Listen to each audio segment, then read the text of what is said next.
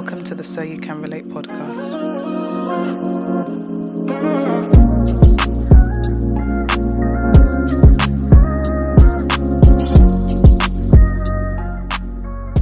Hi guys, welcome back to the So You Can Relate podcast. We are at episode 26. It's your girl Joyce.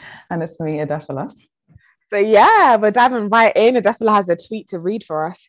Let me know if you think this is controversial or not. Just let me know what you think. Mm-hmm. Okay. Jesus said, F organized religion. And then they went and created a whole religion center in him. And then they took out his main teachings. LOL. You know what? Yeah. When I hear things like this, I just feel like people love to be complicated and they love to shake the tables. They do. So, okay, I can understand what they mean in terms of like Jesus was always arguing with the Pharisees, like he didn't really believe in like how they were obsessed with like tradition and being perfect and condemning other people that maybe weren't as perfect as they felt like they were. They were self-righteous and they had a lot of pride. So I feel like in that vein of things, obviously it becomes so different for us because we're under a new covenant. We're under this covenant of grace. And in this covenant of grace, it's not about my works or what I do, but it's about what Jesus did. At the same time, God is a God of order. Mm. And I feel like sometimes we're like, no, but what Jesus did on the cross, you know, it's enough. And it is enough. Yeah. But I think that there has to be order within the church. I think that as Christians, the church still has to exist. Like God is coming back for the church. Do you get what I mean? And there has to be order within the church, and there has to be some sort of structure to living a Christian life. If we just all did what we wanted to do when we wanted to do it and like what we felt like doing, like it would just make it. That's just not like conceivable. And I think that as Christians, like our lives are based on the Bible, and sometimes people don't want to admit that does come with like some sort of structure. Like there's a scripture that comes to mind. It's if you love me, you'll obey my commandments. Yeah. You got what I mean? So I think like loving Jesus and following Jesus and the word of God come hand in hand. Like we should like stop trying to separate the two. Mm. So yeah, I think that what the guy said, like it kind of contradicts itself. You get what I mean? I hope that makes sense. Yeah, that does make sense. It's like there is still something that we believe in. And even though belief can be very self-defining sometimes, it is still the belief in something. And I think whatever that thing entails is what we're following. So yeah, it's like the veil is torn. You know, we love you, Lord. We really do love the Lord or whatever. But yeah. It's like there are still some things that will set you apart. And I think what sets you apart is the things that you all do. You all do it because you've all been told to do it, but with love, you know.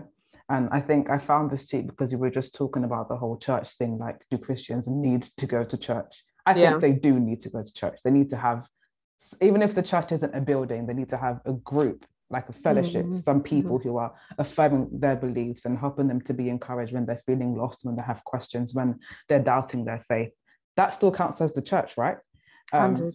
And I think sometimes we put it down to numbers too much. Like you look down on a Christian who was only able to go to church 5 times in 1 year, more than somebody who was only able to go to church for 6 months in a year, you know?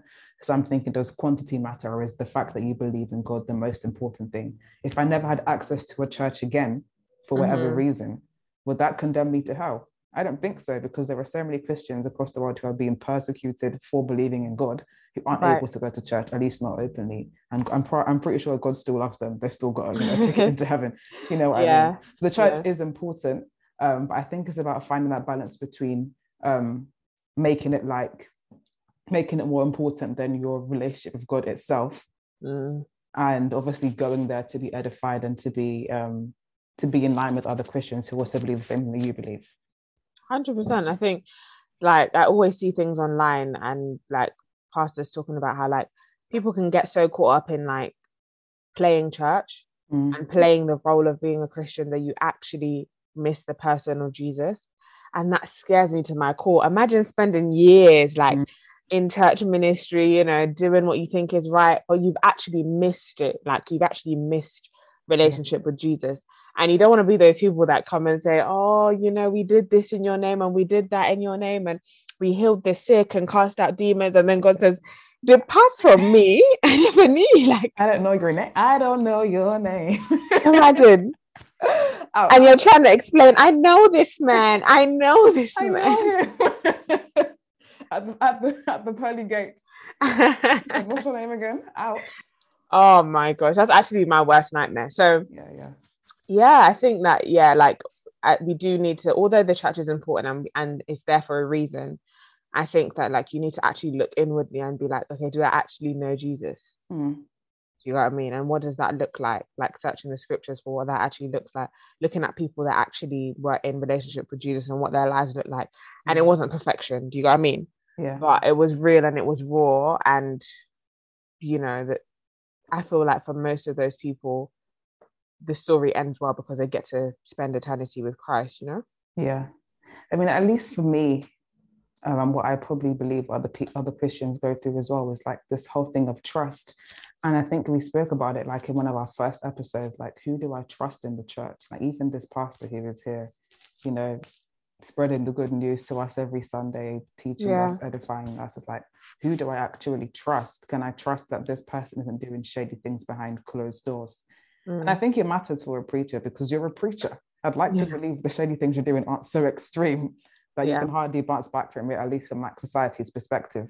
So it's like, I think a lot of Christians, myself included, are skeptical of the people who would be leading me if I did get fully submerged into a church. Mm-hmm. And, you know, remember I said to you, we should play a game called Christian or Cult, or the church or cult, because it's like some churches, you're getting so deep that you slowly start to lose sight of what matters. Yeah. I'm really scared of that. Maybe that's why I'm not too keen on serving, at least at this point in my life, because I don't want to lose what I just about have with God. Yeah, what I have right now is barely even there. And I understand that serving can obviously help me to see him in the right way, but it can also help me to see him in the wrong way, or I can get distracted, I can get lost. And I think there is definitely a fear there of like giving your time, your energy and your spirit to something that is a false representation of what God really is. Mm-hmm. And I think when you get submerged into a church, there are certain things that certain churches do. And from the outside, it starts to look a bit weird. Yeah. Like, I shouldn't care about how I'm perceived. But I think understanding how you're perceived is a very good way to like inform you on what, like it's a very way to view what you are in a more holistic manner. It's like, here's how I'm perceived. Here's how I act. Here's what I like. Perception is also very important. And I think if you get so submerged into something, you're going to be so far from perceptions, or you're going to be so closed off to what people would say so closed off to how people perceive you. Mm-hmm, And I'm scared of getting lost, basically. And I understand how Christians would be like, no, I'd rather teach myself. I'd rather focus on my personal relationship because I don't want anybody else to interfere and steer me in a direction that I never anticipated, you know? Yeah, I agree. I think that like the church for some reason has become like a quite an unsafe place for a lot of Christians. Like people don't feel a real sense of safety there. And I think, like I was saying to you earlier, like I feel like the last 10 years have been this transitional period of people actually discussing, okay, do I actually have to go to church to be a Christian? I think before then, like it was just like it went without saying, like it wasn't something that people really questioned much, just because people didn't really question church leadership much, like you know. But now in today's age, there's a lot of like scandals and there's a lot of things going on, and there's a lot this kind of new age of like celebrity preachers and celebrity Christians, and with that comes like a lot of scrutinization. And I think people feel like, oh, I'm a bit unsure, I don't know if this is the right place for me to be, if I'm like receiving the right information. And then, you know, there could be a really good ministry, and then with that really good ministry, there's like a whole load of exposed pages online of exposing these different ministries and stuff. So you always constantly feel like, am I really safe here? And I think that can hinder people's willingness to fellowship and really settle and grow in a space. And I think that like maybe just for our generation going forward, discernment and actually knowing God's voice is more important than ever. Yeah, right. Because honestly, there are people that are wolves in sheep's clothing. Yeah. And even speaking of sheep, like if God himself, was it God or Jesus that said, if my sheep hear my voice? Doesn't matter who said it, because they're basically one of them said, my sheep hear my voice, right? Yeah. So I guess even in the midst of like all of this church scandal and wondering if your leadership is worth trusting, you will still ideally remember the voice of God. You'd recognize that. So even if you're in the depths of being lost in this church slash cult, you realize, oh wait, it's like, this is not of God, let me get out of here, if you ever, you know, really need to. Yeah. But even on the note of, you know, 10 years ago, going to church was a no-brainer. I totally agree with you, because the way that people who only came to church on Easter and Christmas were perceived and judged in the church, I don't blame them for only coming on Christmas and Easter. Yeah. Because they were so judged. And it's interesting to now see that kind of flipped, that we're now understanding that's kind of okay. Like, mm-hmm. if God still loves them, why don't you? Like, who are you anyway? Like, it doesn't really matter. But I think definitely back in the day, we were a lot more judgmental of people who didn't go to church much. Even like me, myself, like going to a Christian primary school, Christian secondary school, and like sixth form college, especially when I was younger and I was a bit more naive, I didn't realize that because we were a Christian school, or even though we were a Christian school, not everybody was going to church every single Sunday. So like I'd say hi to some people on Monday and I'd be like, oh, how was your weekend? And they didn't go to church Sunday. And I was like, wait, it's like, aren't we going to Christian school? Aren't you supposed to go to church every single Sunday? Yeah. So even me, I was a bit judgmental of people like that. But I think it's good that we're now more open to understanding how sometimes you might be a bit too tired to go to church, and that's actually okay, because God is your strength. And guess what? God is at home as well. You can stay home if you want to. Yeah. But yeah, it's about knowing, like, sometimes you really are craving God's presence, sometimes you are craving like fellowship of believers, and that's when you should carry yourself to church and mm-hmm. you know, get that edification that you need. Yeah, 100%. And I think like what I like about the kind of the culture that we had back then of going to church, it was like, for me anyway, you know, you didn't just go to church because you felt like it, you went to church because it's like what we did, do you know what I mean? It was like the discipline of doing it. You just knew it was like a no-brainer. It wasn't really an option for me growing up. I never even felt like I could say, oh, I don't want to go. Like, what do you mean? Are you unwell? Is there something majorly wrong with you? Even if you're unwell, you're going to get healing. All the more reason to go. Oh my goodness. Honestly, with school, yeah, you could be like, I'm so unwell. But church, no, don't worry, they'll take you to the altar. You know, you'll be fine. I said, there's no reason why you could say I'm not going to church. Zero reason. Like, if there's anywhere you should be, it's at church. So honestly, like, yeah. Like usually the only people, at least in my church growing up, I feel like the only adults who went at church on Sundays were those who worked in the NHS, for example, because they'd have Sunday shifts. Okay. Or some boys who would do Sunday football. And you know, those boys that would do that was also another battle, you know. That some families were not on that, you know, as in do you know how heartbreaking that is? Like, it's kind of a weird concept. So I heard there's another podcast that I listened to, and they were kind of discussing this topic as well, as like, if you had like a son and he was really, really good at football, would you kind of let him miss church to go to, like, you know, play football? And I know how much that has affected certain people's relationships with their parents because their parents said no. There's actually this guy like years ago that came to TRF, and he was basically I forgot how the topic was related, but he ended up opening up about how his dad stopped him from going to football practice, and he was being scouted by like a major football team, and the pain in his voice, definitely. And this seemed like something that happened years ago, because I feel like the guy was like 20, so this must have been like when he was like, I don't know, 14 or something. Like, he was scouted for under 16s or something, and that clearly has affected his relationship with his dad. But maybe his dad felt like him going to church and knowing who God is was more important than all of that. Yeah. But then sometimes as parents, I'm saying as parents as well, as a mother of three. I feel like what parents do, because I do have parents, is like sometimes they can kind of be quite forceful with trying to micromanage their child's relationship with God. And even though I get that, you know, going to church is a great and important thing, it's kind of like there's probably a ton of little boys that went to church and right now don't have relationships with God. And then maybe the kid that went and played football, but his parents were literally allowing God to shine through them, has a relationship with God. You got what I mean? So, it's a tricky one, you know? Yeah. What do you think? I totally agree with you. Like, I've never even seen it in that way before. Like, I guess I've never even tried to undo this thought process of because you went to football every Sunday, you probably don't believe in God anymore. That's definitely not true.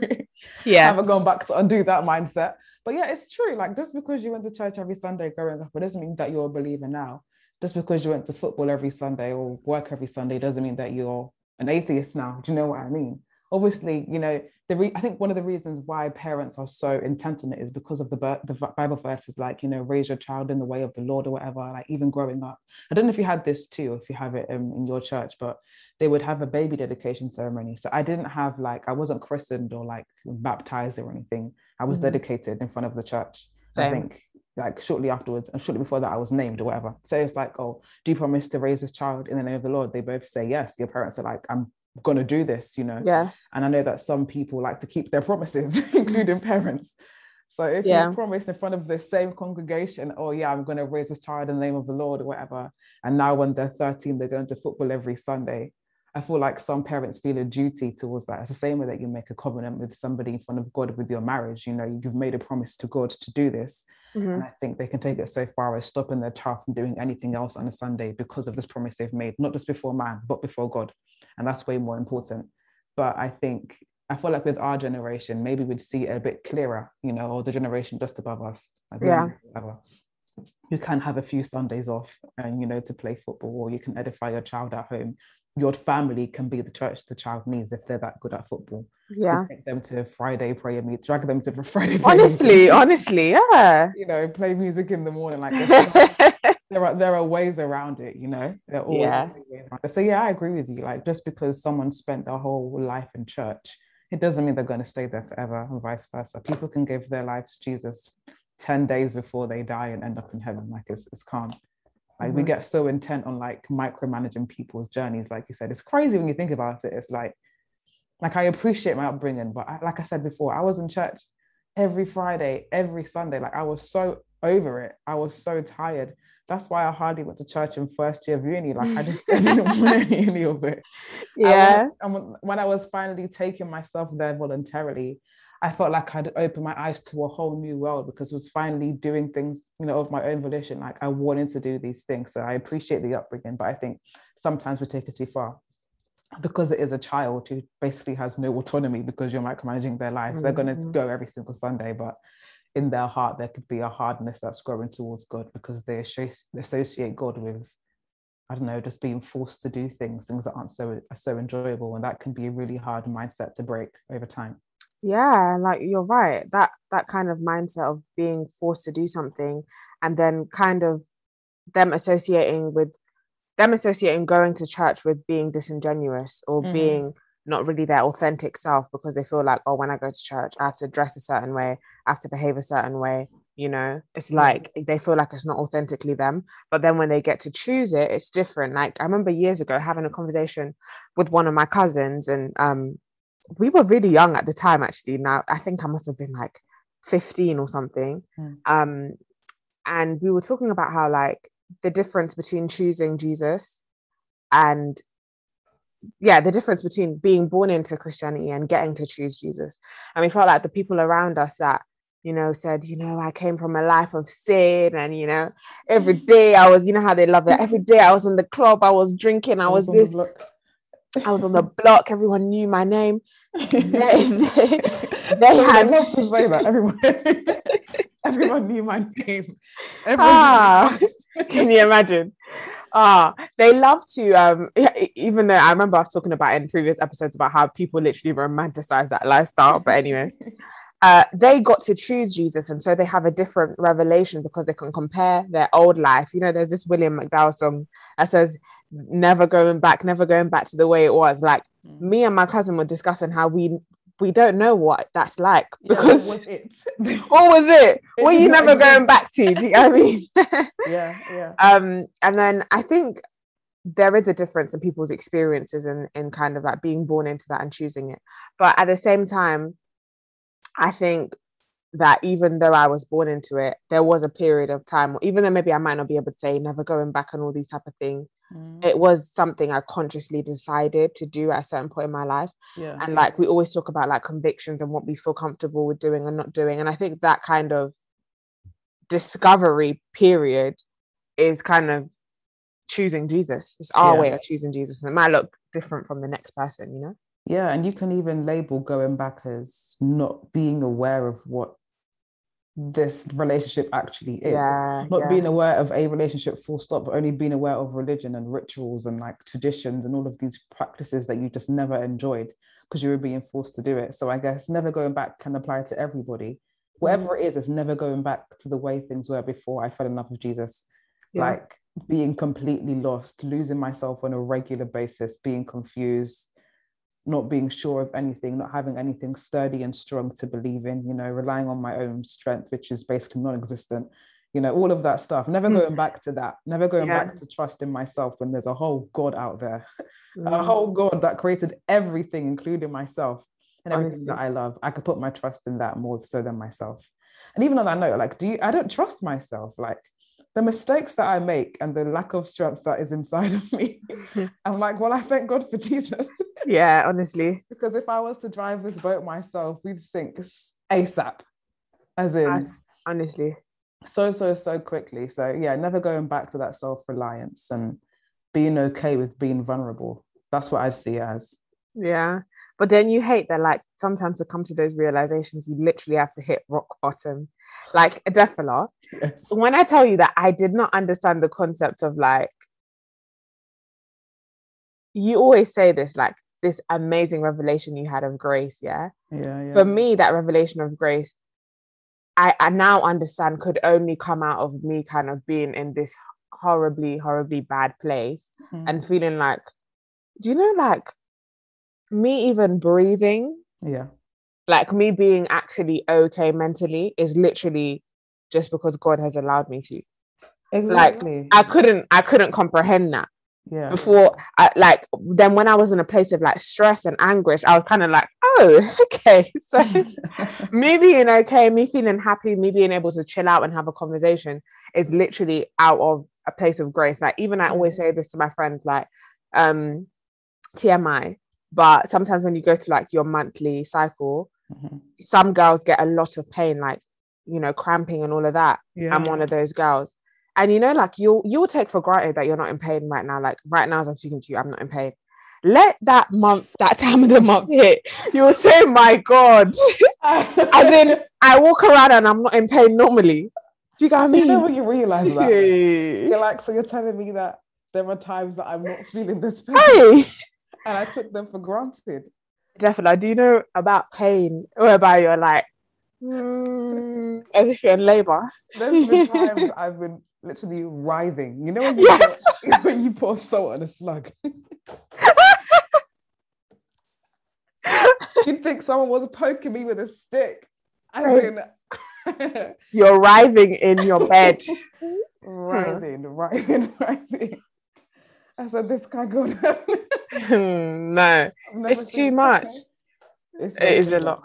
Yeah, it's mad though how, like, it takes being down in the dumps, down at the pits of everything, for you to finally look up, because there's nowhere else for you to look. Yeah, you have to look up. You're just sitting down, like, at the bottom of a well. Like, you have to look up. You have to look up towards the light, and that's where they say, "I will lift up my eyes. I will lift up my eyes to the hills from where comes my help." And it's like, it's unfortunate that you have to get to a point, and not that you have to, but it's unfortunate that often you get to a point of being at the lowest of the low when you realize how much you need God and how grateful you are for grace and provision and just for God being who he is and existing and still loving you and helping little old you.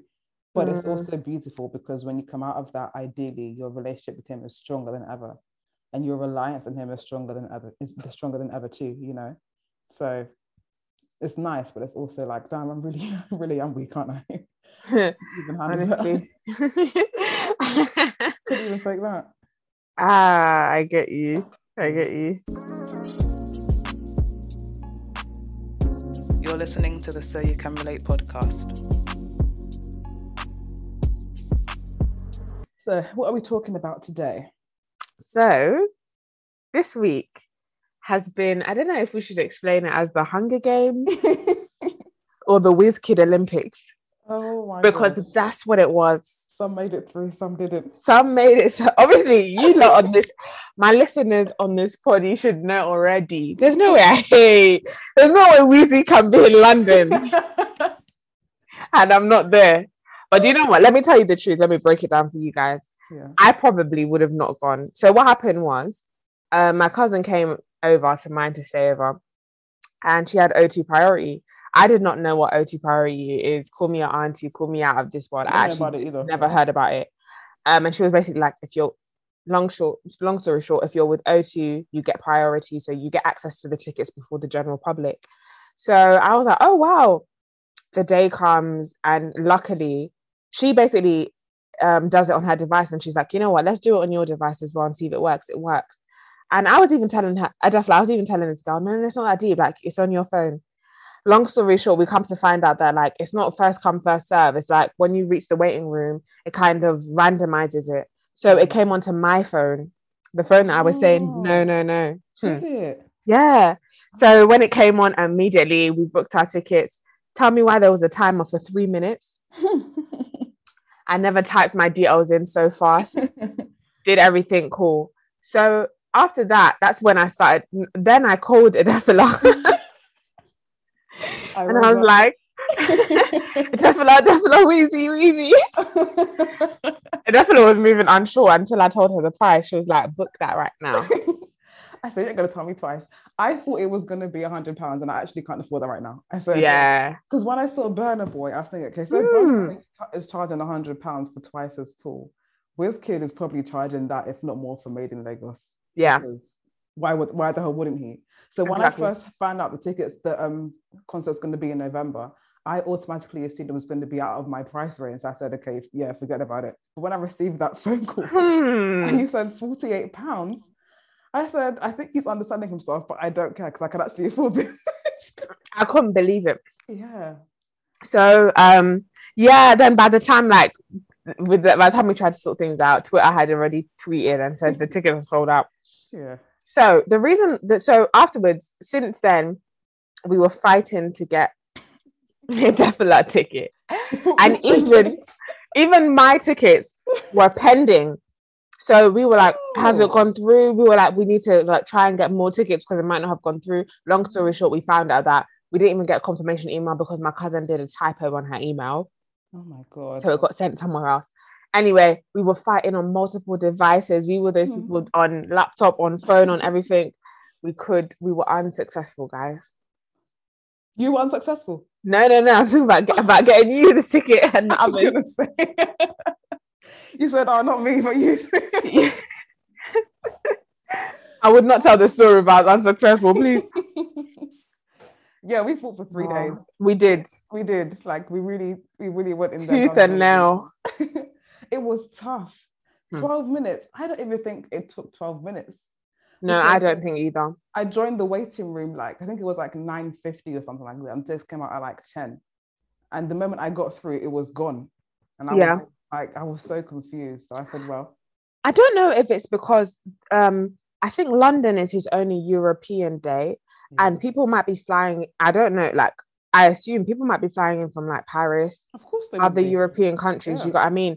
So they're definitely going to take up tickets as well. So I don't even know. I think it was just, it was a luck thing. Like, it was either God has said you will be there. God has ordained. Honestly. Oh, man. Apparently he's got, 12 dates in the USA, though. Yeah, people were really complaining about that. Yeah.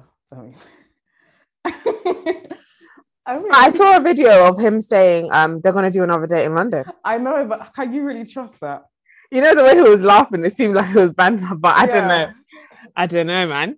He should, though. It would sell out. I don't see why not. Maybe it's, some logistics thing. Even if it's a smaller venue, somewhere in Manchester, it will sell out. It will, yeah. He should totally do it. 12 days. Even, imagine performing 12 times full stop. That's a lot. That is too much. And he gives 110% in his performances, and he's on stage for 2 hours. Yeah. But people like Beyonce, Michael Jackson, all of their greats, they always did it. So yeah, they do. They're just great performers, though. And I love to see. I don't want to sound like an old lady, but seeing a performer in this day and age of music is just so refreshing to see. Obviously there are loads of new artists who are good at singing and stuff like that, but they don't put on a show. They come and they sing their song, might do a little routine, the set looks nice, but to feel like you went somewhere, you had an experience. Oh my gosh, that's what I was saying. once in a lifetime, like in the next 10, 20 years, you'll remember that one night. Exactly. And that's even going to segue into our next topic about like what inspires you. Because like, first of all, one of the best concerts I went to was Anderson .Paak in 2017. He's my absolute fave. He drums, he sings, he likes to dance. Like we don't all feel like he's my absolute fave. And he has so much amazing energy, such a good like live band. And when he puts on a show, it's really an amazing show. But even aside from that, Beyonce, right? So she did Homecoming in first year of uni. So what was this, like 2017, 2018? Yeah. And I remember watching it in awe. I said, I'm not the biggest Beyonce fan. I do like her most popular songs and some random ones. But I was like, this lady stood there, did not miss a single beat. Excellent. I said, this is perfection. Mm-hmm. As in, it was absolutely perfect, like perfect. And I was like, first of all, that she's put on a show. You're never going to ever forget that. People talk about it to this day. Like, she just she's been getting better and better and better.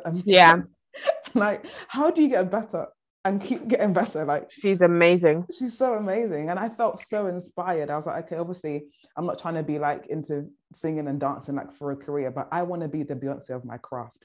And I felt so inspired that day. I was like, I just want to be the best at what I do. Like, nobody can rival her. If she was to do a versus battle, who would it be against?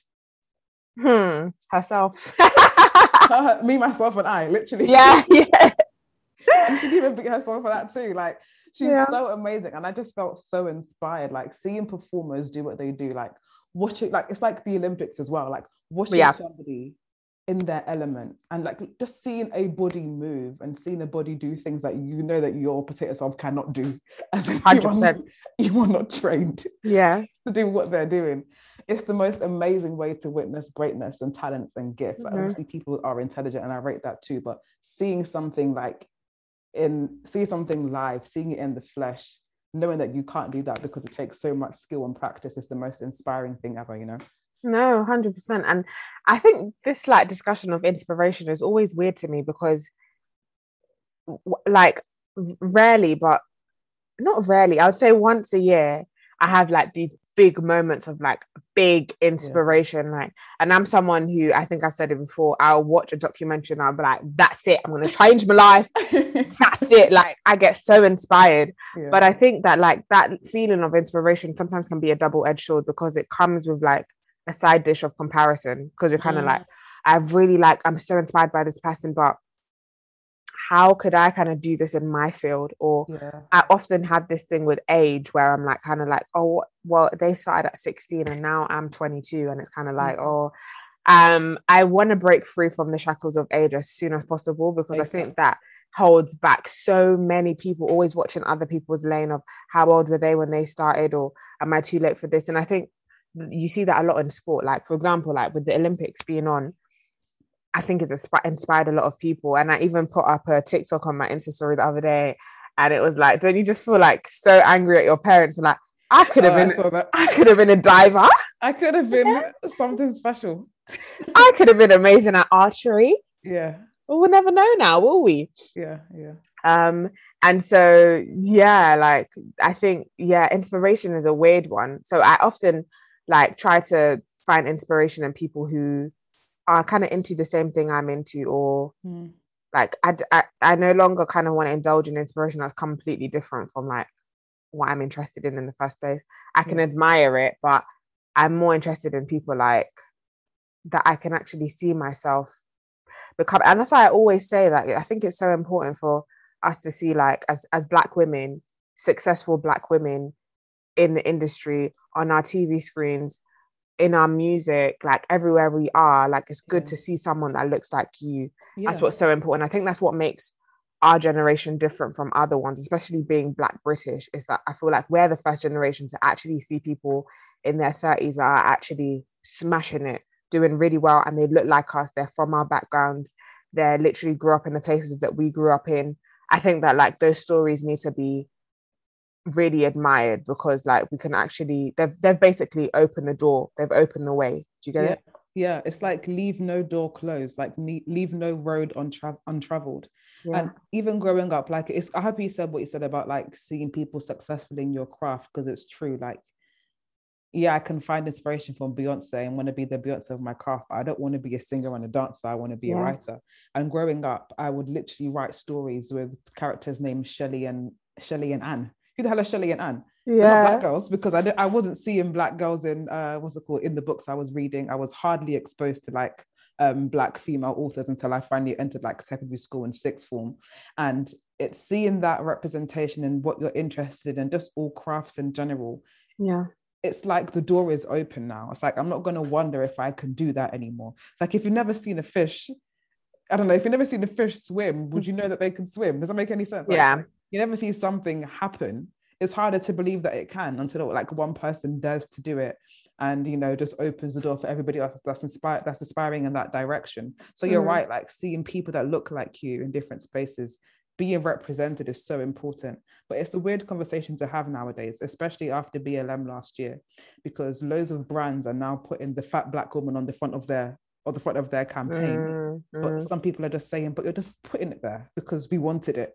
It's like, we wanted it. We want it to be authentic. Do you know what I mean? Yeah, like, yeah. Don't just put her there because we need to be shut up and because we want to see it. It's like, I wish it was there in the first place. So even though we do scream for representation, I struggle to know exactly how I want it. Like, how do I want this dish to be served to me?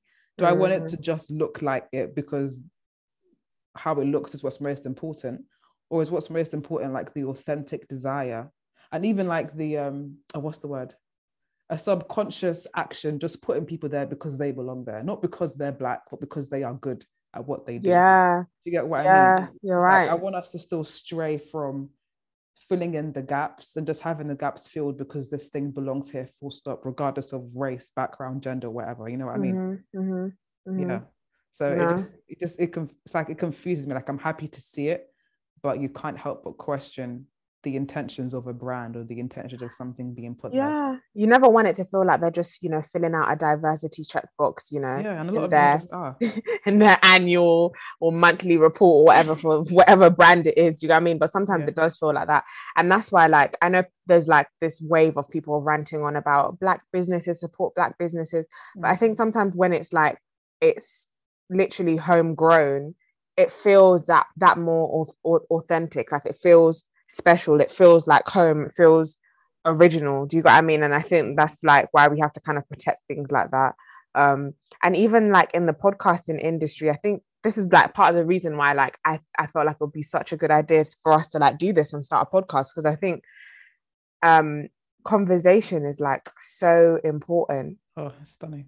People don't, like, a conversation can change your life. Yeah. Do you get what I mean? Like, it's just so important. And I think even like for the community that we're in, I think we're in such a cool time, because it's like, I always talk about Black British culture, and I don't know, like, I feel like it's only me and you that can, I don't really have these conversations with a lot of my other friends, just because I think sometimes people don't really care, they don't really deep stuff like that. But I think we're at a time where it's like we're kind of coming out of that genesis of Black British culture, when we're in this place where we're able to really like make something amazing and start our own thing. And like I always say, like, we're the pioneers of this, and being able to document that through conversation, like as young Black Christian girls, I just think is phenomenal. Can you think of a conversation you've had just like ever that really changed your mind about something, or like took you in an amazing direction? I think more so conversation. You know what? It's weird. I think it's more so conversations I've listened to. Yeah, okay. One than I've had myself. Yeah. So like when I was like younger, like in my late teens, I used to watch a lot of interviews, and I could literally watch an interview and be like, "I'm going to change my life right now." Like, trying to be like you.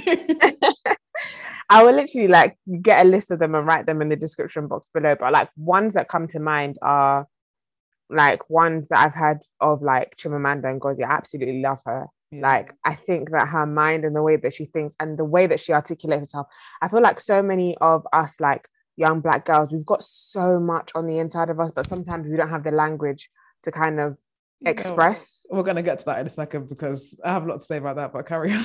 Honestly, the lack of language is just killing our people. Do you get what I mean? And I think Chimamanda so beautifully finds language for how so many people are feeling. And like you were saying earlier, talking about how like even on your writing journey, kind of took, you know, your characters were named Sally and, you know, all these different things. I remember her discussing how, like, she had to write about, I don't know, Chioma or, you know, and include all these different African tribal names, because these were the people she was around. She was not around Sally. She was not around, I don't know, Bob. She was actually around people. So yeah, for so long as Black people, I think we always like view sometimes our culture as like something that should be pushed to the background or something that's not really professional or good enough or shouldn't be brought to the international scene. But I think now that's changing, you know? Yeah. That's really cool. I like that too. Like seeing somebody do something that you're aspiring to do, basically. Like I want to be able to articulate myself in a really amazing way, and seeing someone that looks like you being able to do that just makes it a bit more possible, a bit more accessible to you, you know? And even speaking of that, quick tangent, like I remember seeing on the TL a lot when Kaizen Love Island was telling Tyler about how he just pissed her off, basically. She was so good at articulating herself, and I was just so glad that people picked up on that, because it was like, yeah, it's nice that we can recognize it, because that way we can kind of apply it to our own lives. Like, am I good at articulating myself? Am I good at understanding what I'm going through and telling somebody in a way that they will understand? Because, for example, Toby was terrible at that. Like, you can tell, like, when Abigail was stealing him away, I think he just went because he didn't know how to express that he still liked Chloe. Like, it was so painful to watch, because you could tell he still liked her, but he just didn't know how to say it. And I'm like, articulation is a blessing. So yeah, I agree with you. Just seeing her do that, seeing her articulate herself, and not even just, you know, through the words she says, but the words that she writes. It's so, so, so inspirational. No, it really is. It's amazing. Yeah, and I think so, like, sometimes we take conversation for granted. Like, there's few people like that you can have a good conversation with. Like, why is that though? Why is that? Like, I love banter, I love jokes and stuff, but you know, to have like a wholesome conversation, like, it's rare sometimes. As in a conversation where you'll be holding a glass of red wine. Honestly, and I think sometimes the reason why it's so rare is because we're all caught up in, like, maybe it's because our conversations have moved to online rather than in person. Yeah. So, like, we're scrolling on Twitter, looking at other people's conversations and what other people think. Oh, that's such a good way to put it. Like, I'm listening to your conversation. You're kind of listening to 1,700 different conversations going on, which is, you know, there's perks to Twitter. It's funny, it's nice. You can have conversations with people all over the world and all of that. But I think that shouldn't take away from how important, like, actual conversation with me sitting with you in a room, actually talking to you about something, and us being able to have a deep conversation, how important that is, you know? Yeah, I agree with you. Cool. I guess the pandemic hasn't made it any easy, obviously. Like, we literally couldn't see people for a good year. Do you think your social skills in terms of conversation have gone down since things open up again? I don't think so, you know? Yeah, because for me... No, because for me, I didn't live alone. Like, so I wasn't completely isolated. You know what I mean? So throughout the lockdown, all I was doing was having conversations. You know what I mean? And I worked during the lockdown as well from home. So I was having conversations with colleagues and stuff like that. So I don't think I got to a point where I was completely socially shut off. And then we had the podcast, which is amazing as well. Yeah. So. Yeah, and I'm a talker, you know? Yeah. Like, I don't talk to everyone, but those that I talk to a lot, if that makes sense. Yeah. So, I don't feel like socially... But then at the same time, I'm not someone who really puts myself out there to make new social connections unless I have to. Like, for example, coming to uni, I made an effort to make new social connections because I had to. Like, it was a new space, new environment. And I didn't really find that tricky because the environment allowed for that. Like, people were open in the first week of uni because no one has friends, you know what I mean, type of thing. Whereas in daily life, I won't like meet someone in Tesco and like really have a good comment and be like, oh, do you live around here? Like, nah, not really. So maybe in that aspect of things, I'm not that social, but I don't think that's because of the pandemic, really. Yeah, I agree with you. Yeah, I do love a deep conversation too. You know what makes me laugh? I feel like, ironically, when you say you like a deep chat, it's usually like, you usually don't. Like, I remember when I was watching Love Island and he was saying this, it was like unseen bits. and Salma was talking to Jake, right? And she was saying to him, oh, I love deep chats. And he was like, oh yeah, like we could speak about like how long has that tree been there for? Oh, like, is that what you call a deep chat? I think if you claim deep chats as one of your hobbies or your passions, usually your chats aren't that deep, but after a while you just know if you're a good conversation haver, and you don't always like, yeah, you know, I love a deep chat, like it's not, yeah, like it's a character trait or something. Yeah. But ironically, I do like a deep chat. Uh-huh. I do like a deep conversation, and that's one thing I was saying earlier that I want to get to. It's like, I think it's just like it's an amalgamation of different things I'm going through now in terms of like my course and just like my mind and just writing. I just feel so like there's just so much crap in my head. I can't sift the crap from the gold. It's like, what matters? What doesn't? Yeah. I don't know. They're all just dancing together in my brain cells or whatever. But I feel like yesterday I realized that I'm always in my feelings, and I just love that term. It came out a long time ago, whatever. Mm-hmm. I never really understood it. I just felt people meant, oh, you always have feelings for somebody, but no. When I say I'm always in my feelings, I mean, I just dramatize everything in my mind. Like, I just can't think about things in a simple way anymore. And I kind of blame that on my love for writing, because August 20th is my 10-year anniversary for journaling. So just thank you. But it's that scary, because if you know how many diaries I like, it's amazing. Yeah. Like, is it amazing? I feel like everything comes with some drawback sometimes. And I think for the past 10 years, I've been training myself to, like, similar to how we're told to test every spirit, I've been analyzing every thought. I've been trying to get to the root of everything. I've been trying to understand all of my thoughts. And then I'll get to it. I just feel like I'm always in my feelings. I'm always like so engrossed in why I feel this way. How do I feel? I always encourage people to ask why. But maybe I should stop doing that, because I don't want you to end up like me, asking why, and you just end up in your own head, just lying down thinking. It's almost debilitating sometimes. And what you were saying about articulation earlier is interesting, because one thing I do take pride in is the fact that I like the way I articulate myself personally. But lately I've been struggling to do that. It's like words aren't enough anymore, and it's like, well, what is going to be? Maybe it's like I said. Maybe it's just what I'm going through. There's a lot happening, so many deadlines. But you know, I'll think about the fact that I have a lot to do, but rather than just getting it done, regardless, or trying to get it done, I'll be thinking, so what does that mean? So rather than doing my work, I'll be thinking, so what does it mean that I have a lot to do? Because so do my peers. Are they sitting here looking out of the window, just thinking about what they have to do and what it represents? And does that mean they're incapable? Does that mean that they just can't take the heat like everybody else can? Like, I'll get so lost in the thoughts that come as a result of what I have to do. And I don't know how to articulate anything. Like, I just feel like I'm at a loss for words. Words aren't enough anymore. And then I wrote a blog post like a week ago. And one thing that I realized while I was writing it, I was like, the best way for me to describe how lost I feel right now is saying that all I can use is metaphors. And metaphors, they seem amazing because they sound beautiful, but they're so abstract that they can mean anything.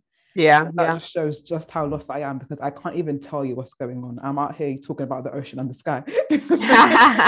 I don't know. I even feel like the past 2 minutes that I've been speaking, like I feel like I haven't really said anything. It's just so jumbled.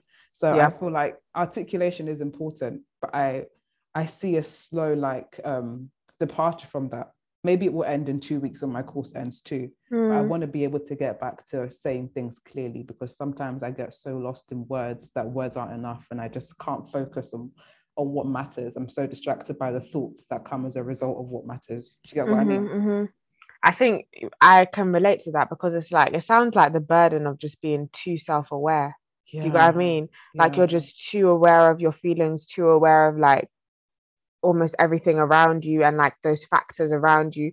And then because you're so aware of it, you become like so critical of it as well. And it can be so debilitating. Sometimes I look at myself and I think, I know it sounds so bad to say, but I just think I wish I was just a bit dumb. Like, do you know what I mean? Like, it would save me a round of all this like things going on in my head. Like, do you ever like listen to someone or have a conversation with someone and you think like, there's no way like I can accept what you're saying. Like, do you, like, I wish that I just wasn't, I don't want to sound like prideful and saying wasn't as intelligent as I am. I think I know what you're saying. Like, you can just tell that some people lack critical thinking skills. Yeah. And I wish I was like that. Yeah. Because sometimes there's like ignorance is bliss, they say. Do you know what I mean? Like, you just not being that self-aware and not being that in tune sometimes can save you from like a world of like hurt. Sometimes I can be so aware not only of myself but of other people that I pick up on little things that other people do, and that it might like change my perspective of them. And then that will affect like the situation. Whereas like if I wasn't so self-aware, I wouldn't pick up on that, and then I wouldn't care, and then I wouldn't be affected by it. I hope I'm making sense. Do you get it? But when you're so aware, you're affected by everything around you. Yeah. But I think people like that just need to learn to kind of turn down the noise and just turn down that self-critical kind of voice in your head. Yeah, I agree. I think at that point, I'm trying to figure out, okay, so how do I do that? Like, we have suggestions for solutions, but how are they executed, you know? Yeah. One thing I realized, even since we started this podcast, we always talk about the importance of balance. Mm-hmm. And I'm glad that we started it off on that point, because it seems like we came to that realization at the same time. Like, balance is so important. It seems to be the answer to everything. Oh, I like him so much. Okay, but balance it out. Like him, you know, don't think about him all the time. Oh, I love to eat this food. Okay, don't eat it too much. Like, have that balance. Do you know what I mean? Like, balance is so important. So yeah, it's good to be, to have critical thinking skills and to be self-aware, but you don't want to do it too much. So I know the solution is to find a balance. So I'm going to try my hardest to find that balance. But right now it's not balanced, and that's the problem. Right now I am still in my feelings about every single thing I'm thinking about and every single thing that I'm experiencing. And it's like, you know, a song I always talk about is Evergreen by Yebba, and she goes, oh, I can't see the forest for the trees. In other words, it's like, I can't see what matters. I can see everything else, and what matters is somewhere in there, but it's such a mess that I can't even focus on the fact that some trees need to go. I'm faced with this big mess. I just don't know how to handle it, you know? It's just a big fat something. And I think being too self-aware is interesting. It's hard to talk about it without sounding like, oh yes, I'm so self-aware. I just know myself. I love that you brought up that point of like the trees and that song Evergreen, because yesterday I was just thinking about how I need to change my whole life. And, you know, I think I've just come out of this phase where I've like, ended this big chapter of my life, and now I'm going into another season, as we like to say. And I feel like I feel like I'm always, you know, you were talking about cycles. I feel like sometimes this is the cycle I'm in of like feeling like I need to do better with like my relationship with God and just being stagnant and slow about it. Anyway, I remember my family've gone away for the weekend, and so I wanted to literally make over the whole house, like do a spring cleaning, tidy everything. And then I remember knowing that I need to do one room at a time. Like, I'm going to start with sitting room. I'll go to the kitchen, then my room, like one room at a time. Yeah. And I honestly had that revelation in that moment of like, one thing at a time, Joyce. Yeah. You don't have to fix everything today. Like, one thing at a time. If that means that, okay, I'm going to make sure I'm actually so intentional about my prayers. I'm not doing a 5-minute prayer and then fall off to sleep. Okay, at least 2 days a week, I'm going to actually do 10 minutes where I'm actually awake. not in a dreamland. And I'm actually communicating to God. Yeah. And that's, now I've done the kitchen. Like, you know, that's one section. Then, and then progress with that. Do you know what I mean? And I feel like that analogy just helped it make sense in my mind for some reason. You know, one thing at a time. It's so accurate. It's so true. Because, we make multitasking seem like if you can multitask, you're the best. Do you know how inefficient it is to multitask? It's so, as in the extent of your multitasking should be listening to a new album while you wash the plates. At this point, that's the most I'm trying to do, because I am a slave to multitasking, and not in a good way. Mm-hmm. As in the past, I think I was able to do it more in the past because things weren't so demanding. And like I keep saying, maybe when my course is over, I'll have a bit more time that I can multitask some smaller things that I need to do. But trying to answer 3 emails at once. Wow, I definitely trying to answer 3. Like I entertain and I give time to every thought and every remembrance that comes to me. So I'll be writing an email and then I'll be like, oh yeah, I need to buy this body scrub. So I'll go on Body Shop when I and then I'll be like, oh yeah, the email. So I go back to the email. Yeah. Then I'll get a text, oh yeah, I need to do this.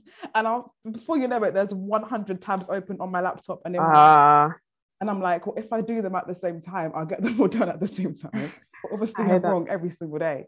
Yeah. And I go to bed with like all of these half fulfilled tasks, feeling like I've taken 10 steps backwards because I wasn't doing one room at a time. I wasn't taking one step at a time, you know? And I think when you try to do it all at once, things get done so half-heartedly. There's still going to be dust in the corner. There's still going to be some crumbs on the floor because you're trying to hoover here and dust there at the same time. Yeah, 100%. Beings coming out of you and you really don't.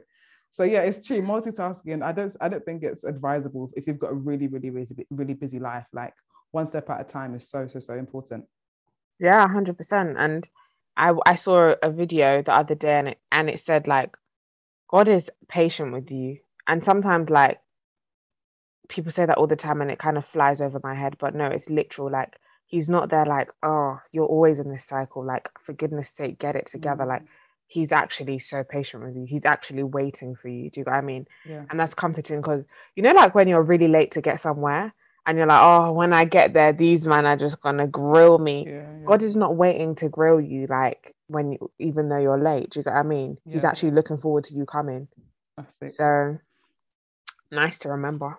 I love that. And it just might remind you of how much of a break God is. Like, damn, this world is so crazy, so demanding, so hateful. Yeah. And God is like everything but that. It's like everything you hate about the world, that's what God isn't. And that's so beautiful because you saying that he's waiting for you. It's like, I don't know, say your mum said, get to church on time. You know, she let you sleep in a bit, but she said, get in time for praise and worship. You get to praise and worship half an hour. And you know that she's going to give you equals as you walk in. Yeah. But God himself is waiting patiently for you. Yeah. It reminds me of You Waited by Travis Greene. Do you know that song? Oh, I love it. Oh, you know those songs that you just... You can imagine yourself running to God's arms in a meadow. It's just like, you waited. You waited for me. That is so beautiful. No one else is waiting for me. Okay, they say they are. They say they love me. They say they care. I know that they do, but they can only do it to the extent that a human being can. But no one's going to wait for you as much as God is going to wait for you. As in, you can take one step and fall down on one step and fall down. Yeah, yeah. Do you know how annoying it would be if you were waiting for your friend at the train station? As she was coming up the stairs and she kept falling down. You would be fuming. You'd be like, get up. Like, what are you doing? Yeah. But the God that you serve does not care. Like he doesn't, he's slow to anger. I think he's so slow to anger, like he basically doesn't anger as far as I'm concerned. He's there waiting, and that's such a break. And sometimes, you know, the break you need from human beings is also the break you need from yourself. Like you're putting so much pressure on yourself. It's not even like someone is telling you, hurry up, you need to get it done. It's literally just you. And I think turning to God, the one who's waiting for you and he will never stop waiting for you and never stop loving you, is a good break from the demands and the pressure you're putting on yourself, you know? And, you know, that's why it always goes down to me not understanding. I know it's possible, but a life without God, you know, people that don't necessarily believe in God or you know, have their own reservations with any belief in God or Christianity. I know everyone has a thing that pulls them through, but I just can't imagine anything better than God. Yeah. Because I'm a Christian. I literally can't. And I feel so blessed. I always thank God for just existing. It's like, damn, if you weren't here, what the hell would I do? I don't think anything in this world would carry me through. Honestly. Not at all. Honestly. And it's like this comfort of it's not going away. Like everything else, like we know that any day it could go, like anyone in our life, you know, anything in our life. But it's like, it's like this, it's unbelievable, it's like too good to be true vibe that like God is actually never gonna go away, and it's so comforting. Yeah Because they always say like everything is so fleeting, you know. It's weird though, it's like I don't want to make it take a left turn, but it's like, you know, God doesn't go away and he's what's the only somethings? I always get them mixed up now. he's only everything, right? Only everything. Yeah. But it's like everything he created, nothing he created lasts, but he does. Yeah. But he also allows these created things that don't last to depend on each other, but eventually realize that he's the only one to depend on. I just think that's interesting. Mm-hmm. It's like, is there anything that God has created that actually lasts forever? Or am I just not seeing this clearly? Well, ideally, like when we choose Jesus, we're going to last forever with him in eternity. So I guess, I think the beauty in that is him allowing us to choose him. Like, he's not going to force you to spend eternity with him if you don't want to, you know? You better stay. It's this choice, it's this willingness to. Yeah. So yeah, I guess that's the only thing that comes to mind, really. Yeah, it's interesting. Yeah, man. So, do you have any current faves for us this week? I do. I was even prepared once again. 2 songs. Because what the hell else would they be? Yeah. Yeah. So, you know, it reminds us quickly. You remember when you were doing your dissertation? Mm-hmm. And you said you were listening to like just some worship to carry you through. I tell you, that was all that was helping me. So I think one song you said you listened to was The Moment, number 1 or number 2. Yeah, that helped you. So yesterday it was Can't Give Up Now. I said